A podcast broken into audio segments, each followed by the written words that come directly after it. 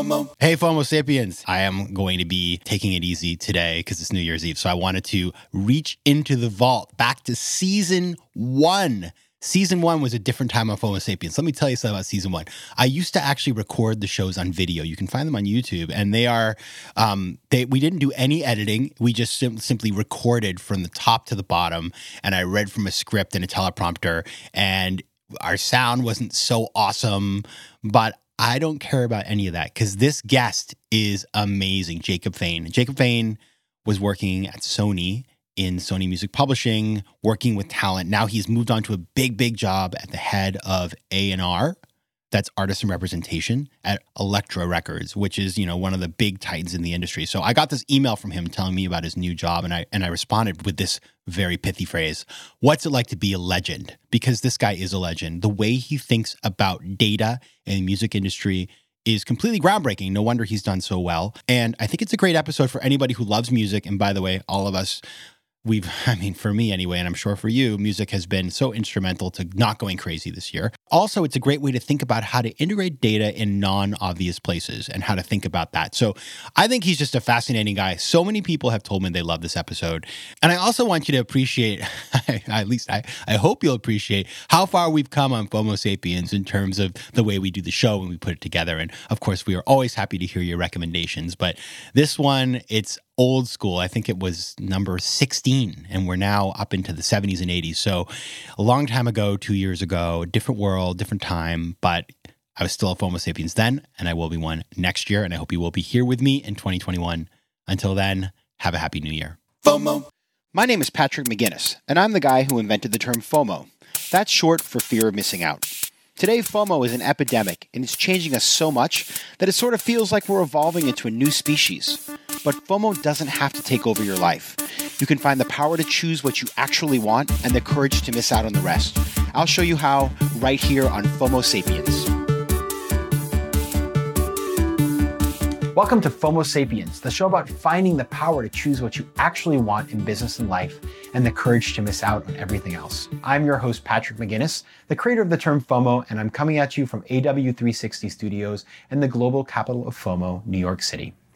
Once upon a time, people would dedicate precious real estate in their homes to a little something called a record collection.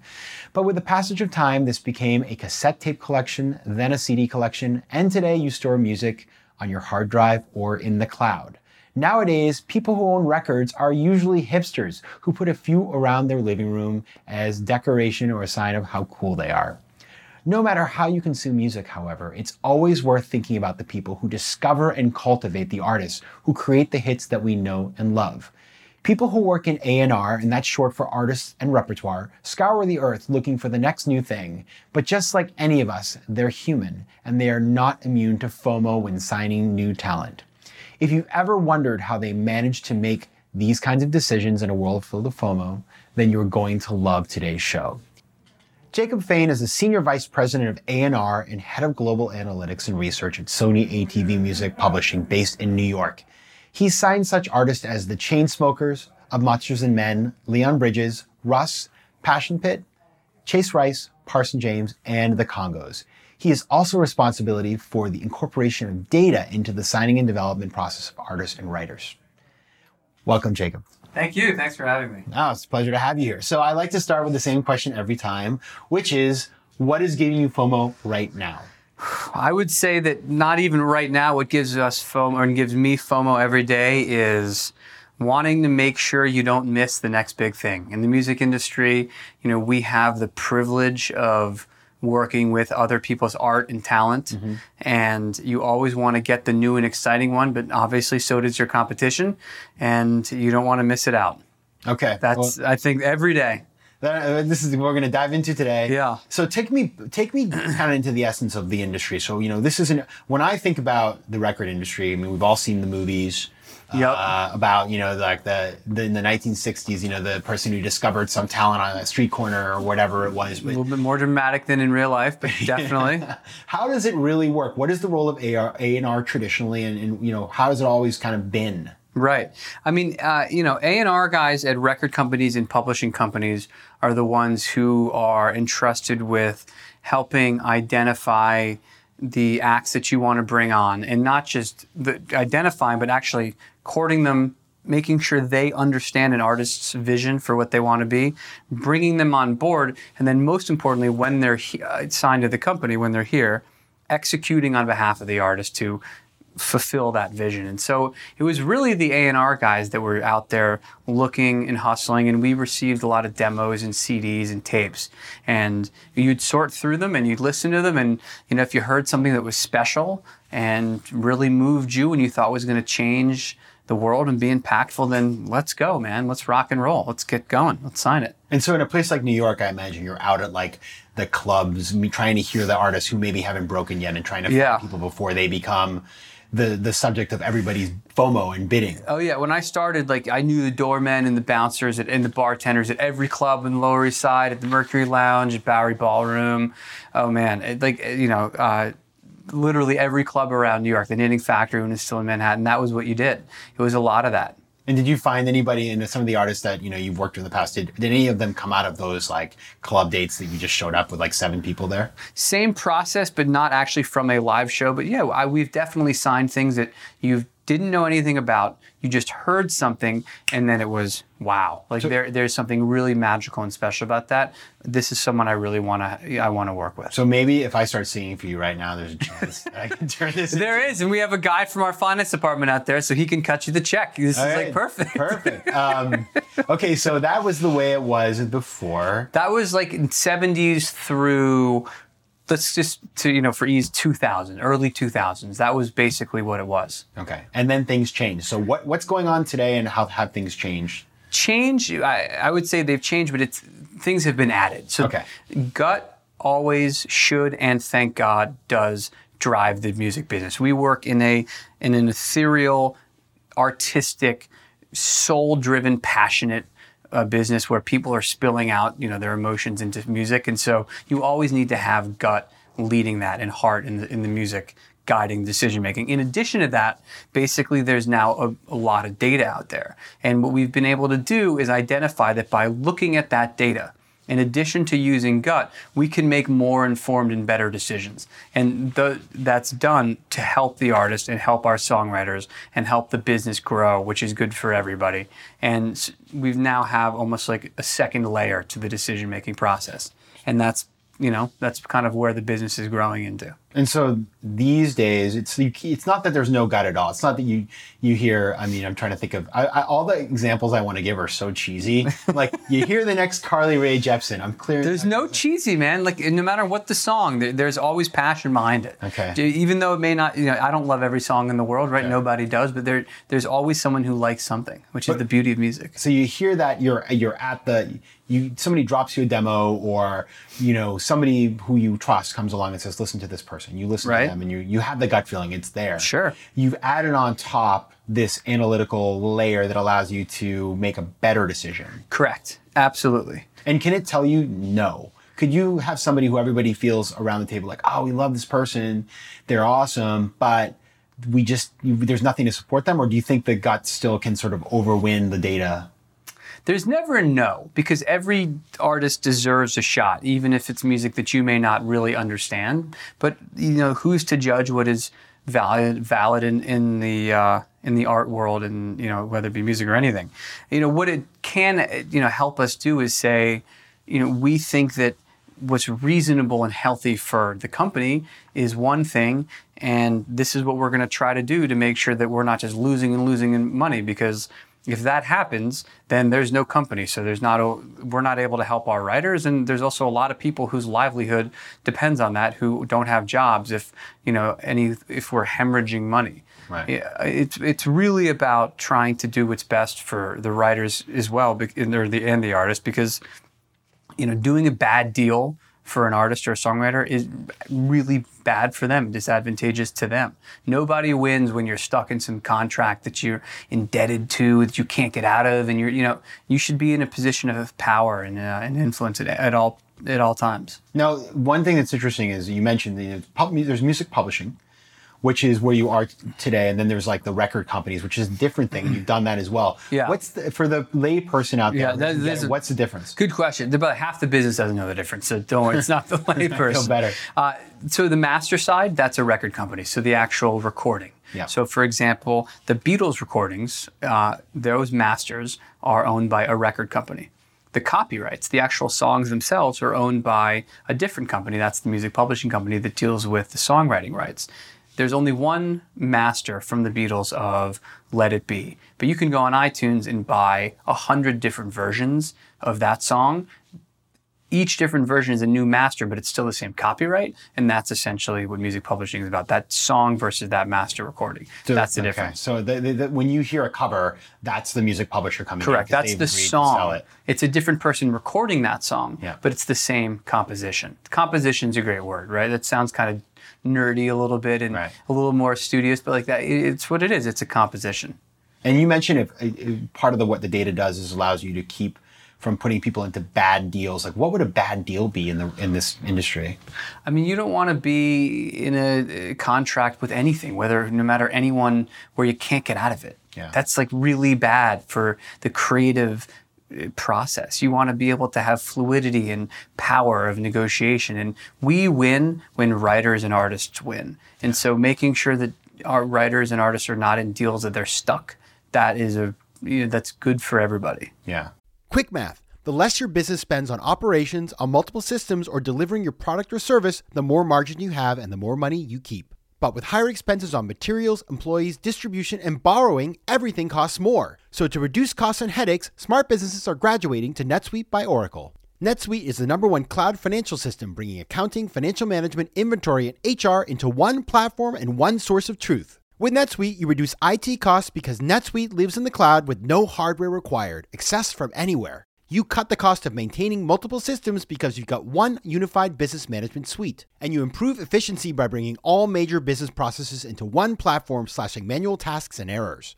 Over 37,000 companies have already made the move, so do the math. See how you'll profit with NetSuite. And with rising prices everywhere you look, you gotta do the math and save money. Good news, by popular demand, NetSuite has extended its one-of-a-kind flexible financing program for a few more weeks. So head over to netsuite.com slash FOMO. That's netsuite.com slash FOMO. netsuite.com slash FOMO. So one thing as I think about this, you know, we were talking about gut.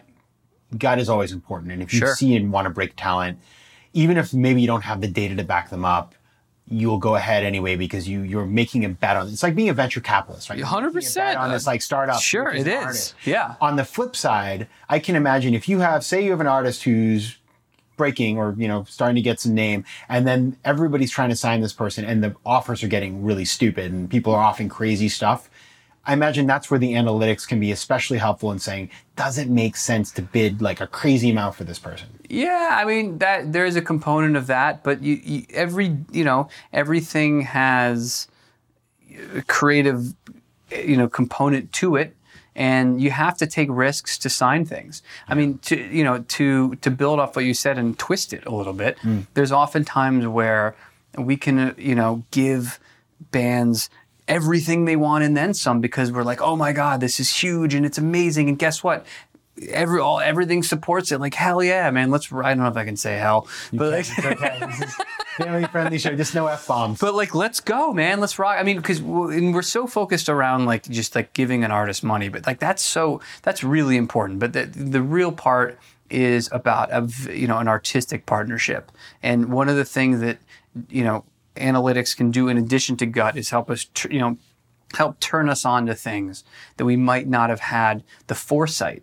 You know, we're at the end of the day, an A&R department is just a collection of you know 20 people. You can't really expect all 20 people to be perfect. It was human error is natural, let alone with such a small group compared to the world consuming music globally. So you can use data to help us see things that we may not be seeing. Hey man, we really like we're missing this. Like come on, this guy's amazing. Holy wow, you're right. How we were not paying attention to this? Let's rock. And then like there's a, that's what it's about. You know, and people like to focus on the money and that's natural. And we like as you said it's New York, it's a business minded city, but it, it drives a lot of, you know, it, it opens doors and shines a light into a lot of areas that are, you know, unexplored. So without giving us all your secrets, all your trade Yeah, I secrets- can't, or else remember who's out there is going to knock me over the head in the middle of this. exactly. Well, the door will open. The door will open, out. it's just a, a mask, I'm yanked, and we're done. But um, what is the, what? So what is the data that you're looking at when you're doing your analytics? Like, what are those inputs, and how do you get them? Yeah, I mean, without being too detailed, I mean, essentially, like it's pretty straightforward. Like, and this is, you know, the, the genius of it is that it's actually not that complex. What we're really doing is just watching what the business is do, watching what the not the business, watching what the marketplace is doing, and observing it. That's it. We just we sit there and watch, and we see what the public wants. We see what music consumers are asking for, and we try to service that and give them that, and see where the trends are heading.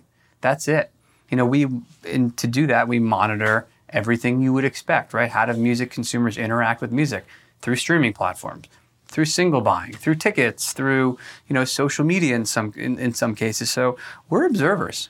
It's not complex, and that's the thing. It's you know, who are we to tell the world what they will like? Yeah. better to sit back and see what everyone's raising their hands for. And there's a lot of surprises you get. You know, there's a lot of really wonderful music. You're like, man, I would never expected that to work, and it's so good. That's rad. Let's like develop this and grow this and help build this wonderful musical moment. And it, that that's like some of the most rewarding work you can expect. Do you ever look back and say, or you look at the trends and say, okay, interesting. Like in the last three months, we've had massive sales of like 80s, like um, pop or, you know, something or some niche thing like of country. Right. Um, the country and, you know, it's all of a sudden young people are buying country music. Should we try to find artists who do that? Does that happen or is that? You is get that- sounds, and you know you- is what it is. Like in, you mentioned the '80s, right before we started rolling, you were telling me you, you know, you saw a band St. Lucia, who we have the, you know, the privilege of working with. You, I think, you know, he's fantastic. But you hear sounds start to creep up. Yeah. So you'll, you know, you'll get, you know, something will start to pop up, and you're like, wow, man, that's like a really '80s throwback synthy vibe. Like that's killer. Like I wouldn't have expected that sound to be popular. And then like the next week, boop, there's like another thing, and then.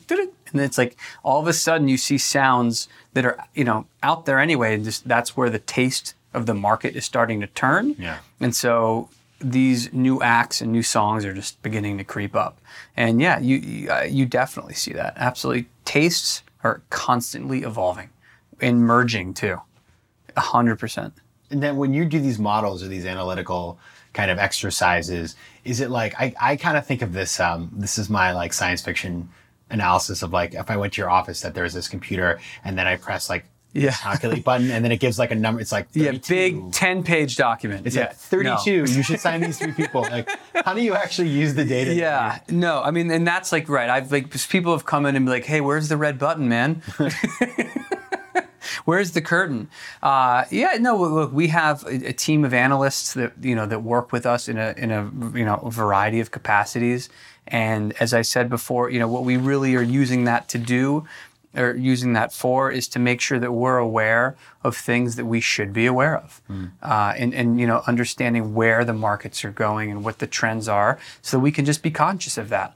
We've all signed things that are countercurrent to that, and you know that's you got to do that too. So there's no printout that's like sign these things they're big, okay, because that's not what it's about. Like you need to understand like the artistry of it and the music of it and the quality of the songwriting, but you want to do that while still being aware of what's going on. It's like the weather, right?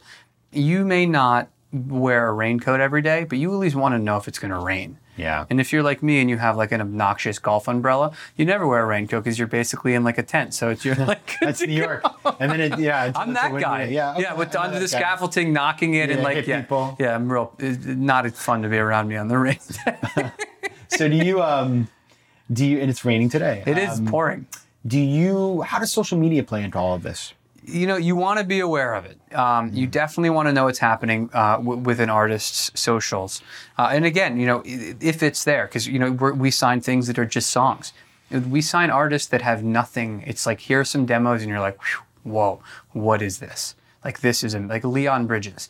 I thank God his manager, who's a really close friend of mine, walked into my office and just handed me demos and was like, "No socials," and I was like, blown away. Uh, but that's rare. You you want to watch them. Pretty obvious. Instagram and Twitter and Facebook are the three kind of main players, and it's just it's another data point. You just want to be aware of it, like the weather, If you choose to act on it, that's up to you, but you want to be aware of it. How about if somebody has a massive social following? Like, say tomorrow, um, Selena, well, Selena Gomez already has a music She career, does credit music. Actually, I, it's pretty. I, I'm a fan, but Sure, know, why not? It's um, awesome. But you have a, a- so you have an artist who has a major following. Like, say Kim Kardashian decides to become a singer. Okay. And she's not particularly good, but you know, she comes to you, she wants to sign with you. You know, you have the analytics, but like the music isn't there. How do you think about that? I mean, is that Yeah. something palatable or? Yeah, look, no decision. As I said before, decisions are neither all data or all uh, gut. You know, th- there's an overlap and a different uh, degree of the ingredients in every decision. And by the way, there has been since the beginning of this business people who think that when they were sitting at the Mercury Lounge and watching a band perform. In you know deciding if they were going to want to sign it, that's data. They're looking at who's singing the songs, how many people are in the crowd, are people into it or not. They're just it's a different data point than you may you know be used to when you think of data. You think of like a number, but Yeah. it's still data. And f- for situations like that, uh, you know, you have to evaluate it like anything else. Do I vibe with this project? Do I think that there's real longevity to it? Do I think that, most importantly, and this, if there's a takeaway from this entire discussion, which has ironically nothing to do with FOMO, but the songs are the most important thing. yeah. I take it back. Th- There's the most FOMO in the music business relating to songs because no one wants to pass on a song that they think could be a hit, but there's always a debate whether or not you want to take it. But uh, the songs are the determining factor. it's a lot like publishing. Publishing is this mix of art and data, but what really at the end of the day matters is the ideas. So if you could Sure. have a great author, but if the, the concept is crap, like a lot of people won't touch it. Yeah, that's and you see that a lot. Like there's some amazing artists that just haven't broken out as big as they could because the songs aren't there yet. Yeah. Yeah. There's FOMO, man. It's like, oh man, I really want to cut this record, but I don't know. Like this could be the song, and I don't know if I should take this record or this record. And I, oh yeah, dude, I, there is a ton of FOMO in that. That's, that is. Uh, Oh, oh yeah. that- see, you're That's living- a- that- that's the FOMO sapiens. That is the political. And by the way, that is the political game of the century Mm. on negotiating for songs. It gets really complicated. Tell me something. How does streaming affect all of this? Streaming has been, as I'm sure anyone who's watching this has an interest in the music industry knows, a real boom for this business. It has taken us out of that 2000 or you know, early 2000 slump and really given birth to the you know the next wave of of growth. So it's it's pretty impactful and it drives a lot of the data because most of consumption is now all streaming. Do they give it to you? Can you get the data if you call these guys? It is a pretty complicated uh, dynamic where ha- the biggest issue the data uh, users have right now is access to data. And the real challenge we have is getting it. I think that Spotify and Apple and Pandora and Shazam and everyone realized a, a real boon for them was in this enormous, you know, trove of data they didn't think was really going to be worth much. And then as the business moves into, you know, contemporary music companies are all data focused. And so they recognize they have an asset that all these companies are really going to want. So getting that has become quite complicated. I can imagine some of them are thinking, I have all this data. Why don't I use it to start breaking artists? Or start getting paid. Yeah. Yeah. Th- That's uh, both. And, and, and. Both. Yeah. Look at, you know, Spotify is trying to do direct deals with artists. I mean, yeah, sure. Absolutely. We can foresee who's going to be successful, who's young and up and coming and unsigned on our platform. We can see it faster than anybody else because it's our information.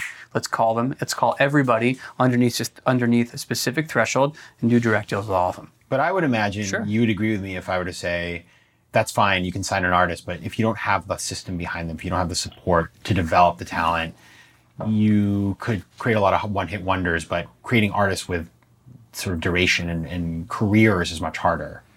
Yeah, I agree with that. Totally. I you know, and there's you know, one hit wonders happen and that you know there's there's a spark there. It's up to you know the the team around an artist and the artist to, to really cultivate that spark and turn it into into something more. But it it's certainly like a real long term career, that is the hardest thing there is. Right. Totally. Yeah, I just remember like I, I this was probably 15 years ago now. There was a cover of Umbrella as a as a ballad. Remember that? I do.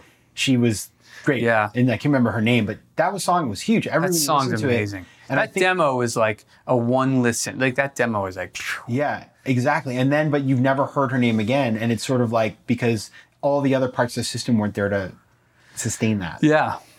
No, that I mean that's one of the reasons why I think music companies, in, in, in a lot of forms, are still around. Like, I mean, it really does take an army. I mean, breaking as an artist is one of the most difficult things to do. yet another reason why data is so important because data drives so much of the marketing efforts because you need to be calculated because it's so hard, man. Like you can have that spark, which is what everybody dreams of, right? The hit, the the moment, and it can still not happen. Yeah. Which happens a lot. Like there's so many songs that are like. yeah, exactly. There's so many songs you're like, oh my God, we're moving, we're moving, we're moving. Nope, didn't make it. That's brutal, heartbreaking. Yeah. It's very tough. so knowing all of this and the fact that you know there is this data overlay that the industry is changing that all these things are happening if you kind of were giving advice to a young artist which i'm sure you do all the time by the way people probably call you all the time and say like my daughter is a really good singer i'm sure Yeah. right or like There's a lot my of that. son's such a. My aunt rapper. sends a lot of people my way. Yeah, Good, no, nice. that's all good. so like what is the advice that you would give to a young person who wants to given the knowledge of Sure. dynamics to, to use them to their advantage I would say that, and this is so true, and it's so good too, because thank God we're in this situation. All of the tools to break are now squarely in an artist's hands. Thank God. Hmm. The barriers to entry into the music marketplace are finally broken down. Thank God. I mean, an artist can reach all of his or her fans without the need of a record company, a publishing company, anything, because artists are younger and they've grown up using the tools that fans use to consume music Instagram, Facebook, streaming, everything. And they know how to talk to their fans and they know the value of transparency and of creating a culture around their artist persona and how the music can become an extension of that yeah the worst thing you can do, I believe, for whatever it's worth, in the beginning is to rush to immediately sign a deal. Go out there and start doing it yourself. Wait until all the labels and everyone are knocking on your door and then look at doing a deal. You don't need anybody until they're breaking down your front door to work with you. It's so true. It's just like venture capital where 100%. you meet a startup Yeah. founder and they're, they're looking to raise the money day one. And it's sort of like, why don't you wait until you have traction and you have leverage to actually sign a deal that makes sense for you rather than being a price taker and taking whatever they offer you. Yeah, no, it's a, there are a lot of parallels in that. That's interesting. correct. Tudo bem, meus queridos FOMO sapiens? Now, that right there was Portuguese, and as you know, I love speaking foreign languages. But I'm not alone. One in five Americans have learned a new language on their bucket list. If that's you, make 2024 the year you finally check it off that list with Babbel, the science-backed language learning app that actually works. Don't pay hundreds of dollars for private tutors or waste hours on apps that don't really help you speak the language. Babbel's tips and tools are approachable, accessible, and delivered with conversation-based teaching so you're ready to practice what you've learned in the real world. Now, FOMO sapiens, you know I speak four languages and it takes work to stay on top of them, especially with French. C'est difficile. But with Babbel, I'm able to practice practical conversations that I can actually use in the real world. Here's a special limited time deal for our listeners. Right now, get up to 60% off your Babbel subscription, but only for our listeners at babbel.com slash FOMO. Get up to 60% off at babbel.com slash FOMO. That's spelled B-A-B-B-E-L E dot com slash FOMO. Rules and restrictions may apply. So industry's changing. Um, where do you think we're going to be in, you know, in 10 years? Will there be record album labels? Will there be, what, what, what do you think is coming down? Yeah, Like, I, th- I mean, honestly, I think there's gonna be two meaningful changes. I think that you know, is in building on what I was saying before, which is a really good thing. The more the power dynamic is going to continue to shift in favor of artists, which is really good. Hmm. Record contracts were predominantly favoring only. I hate to say this, this might come back to bite me. They were definitely favoring record companies, not artists. Like that. That's. Well, that's- I'm, that- that's I'm sorry. They, like right, like the royalty split was ridiculous, Right. and artists were like they were loss leaders. Like I'm not going to make money on my records, but I'm going to make money on the road. The deal structures for for masters for records are, are becoming much more fair, and artists are more empowered. That's re- anytime an artist is empowered to drive the process, that's a good thing. And then second, I, I think we're moving away from albums. You know, if you look at the way the record is uh, approached, like albums are no longer entirely composed of new music. It's a lot of songs that have already been released and a few new ones because people want regular release of content. There's about 30,000 new songs released a week. And in order to stay in front of people's minds, you need to be continuing continuing to put out music. It's so it's so true. When I go to iTunes, I'll buy Mm. a track of this person or that person because I heard it on TV or I heard it in the radio or what. I don't listen to the radio, but I heard it somewhere in a restaurant. and I shazammed it.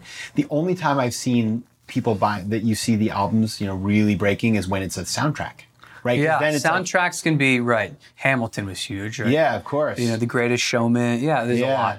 And those are you always see them at the top or whatever. But yeah, otherwise it's it is an artist are starting to create that way, and it's starting to become. And there's what's up. This is kind of a non sequitur, but I want to uh, since I have you, it's like, Bring it on, let's man. Answer Patrick's. We're questions. here, man. I'm in. I hope that the listeners want to know this as well. what is up? Like it's all collaborations now. Like There's a lot of collaborating. So like yeah.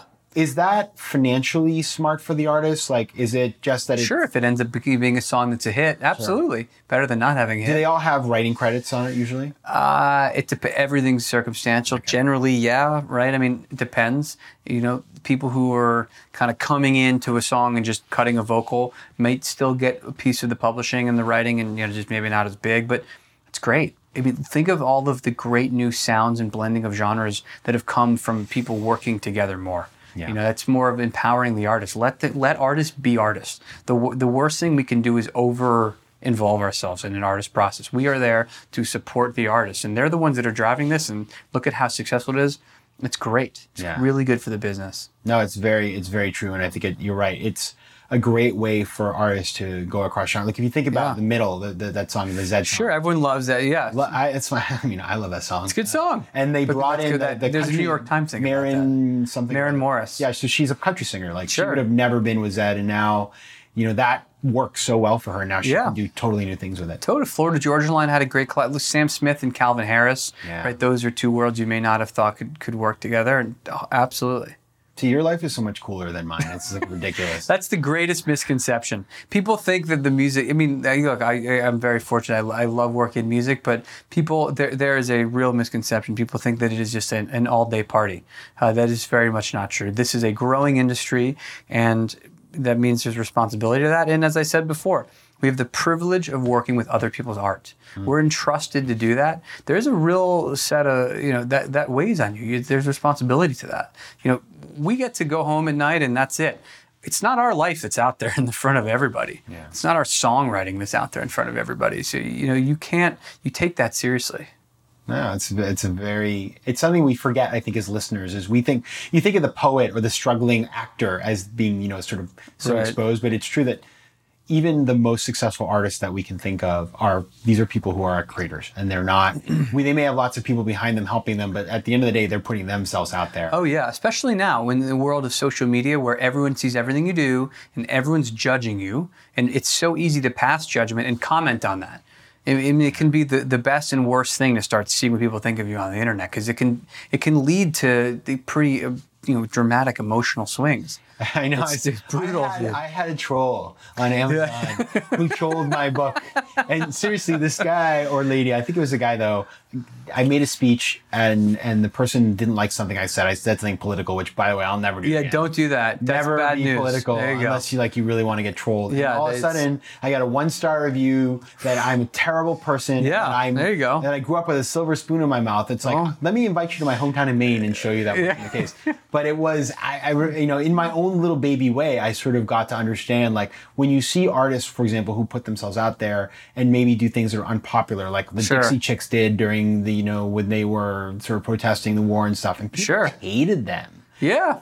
It's insane. and doing something that's right and countercurrent to what may be popular at the moment, that can invite some serious backlash online too. Yeah.